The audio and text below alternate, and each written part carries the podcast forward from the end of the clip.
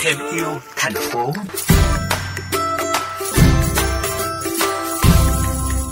Cỏ sậy hay còn gọi là cây sậy trúc thường mọc hoang ở những bờ sông. Tưởng chừng chỉ là loại cây bỏ đi, nhưng thầy và trò trường Trung học phổ thông chuyên Vị Thanh, tỉnh Hậu Giang đã biến loại cỏ sậy mọc hoang trở thành sản phẩm không đụng hàng, hữu ích trong cuộc sống.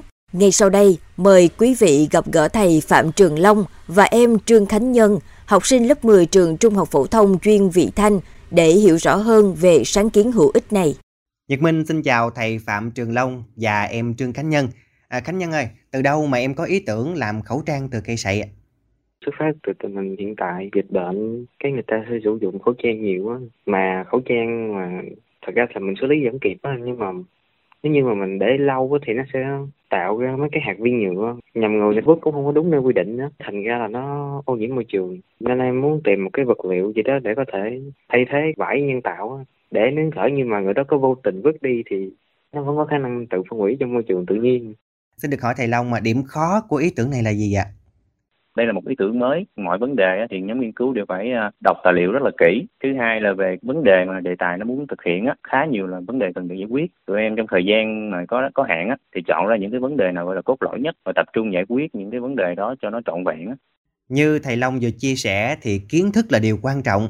Vậy thì để tạo nên sản phẩm này, em phải tìm và đọc những tài liệu như thế nào nhân? Tụi em làm lần đầu tiên á, nên cũng bị hơi bị thiếu hụt kiến kiến thức. Muốn làm được thì tụi em cũng phải dành cái khoảng chừng vài tháng để đọc và tìm hiểu. Rồi cái lúc mà làm ra được tờ giấy anh mà nếu như mình không kỹ thì nó thì nó dễ gắt. Để làm ra khẩu trang thân thiện với môi trường như vậy thì à, quy trình thực hiện của mình có mấy phần chính thầy Long? cái quy trình mà làm khẩu trang từ sậy này á, có bốn cái bước chính. Đầu tiên là phải làm được giấy từ cây sậy. Thứ hai làm than từ hoạt tính từ cây sậy thứ ba là phải chiết được chitosan từ vỏ tôm á. cuối cùng á, là gia công thành cái khẩu trang hoàn chỉnh Như vậy thời gian mất bao lâu và để làm khẩu trang thì phải chọn cây sậy như thế nào ạ? nếu tính từ giai đoạn đầu mà cho tới lúc mà ngâm cho cái cây sậy nó rã ra đấy làm một giấy á là có một tuần á cây sậy mà để đáp ứng được cái nhu cầu cần phải có cái độ tuổi á phù hợp thì nó mới đủ ờ, cái chất xơ sinh lưu trong đó thì nó mới làm giấy mới làm theo hoạt tính tốt được Toàn bộ các công đoạn làm khẩu trang đều được thực hiện thủ công. Vậy thì vấn đề đảm bảo an toàn cho người sử dụng như thế nào ạ?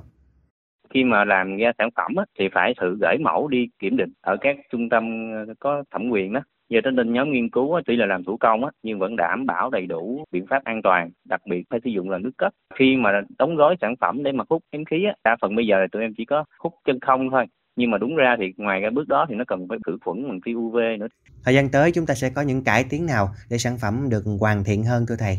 Thứ nhất đó là cải thiện được sản phẩm cho nó bắt mắt hơn hiện đại hơn. Thứ hai là cải tiến về cái quy trình sản xuất. Và kế tiếp nữa là cải tiến về cái mức độ tiện dụng của nó để nó tiện lợi hơn nữa đối với à, người sử dụng.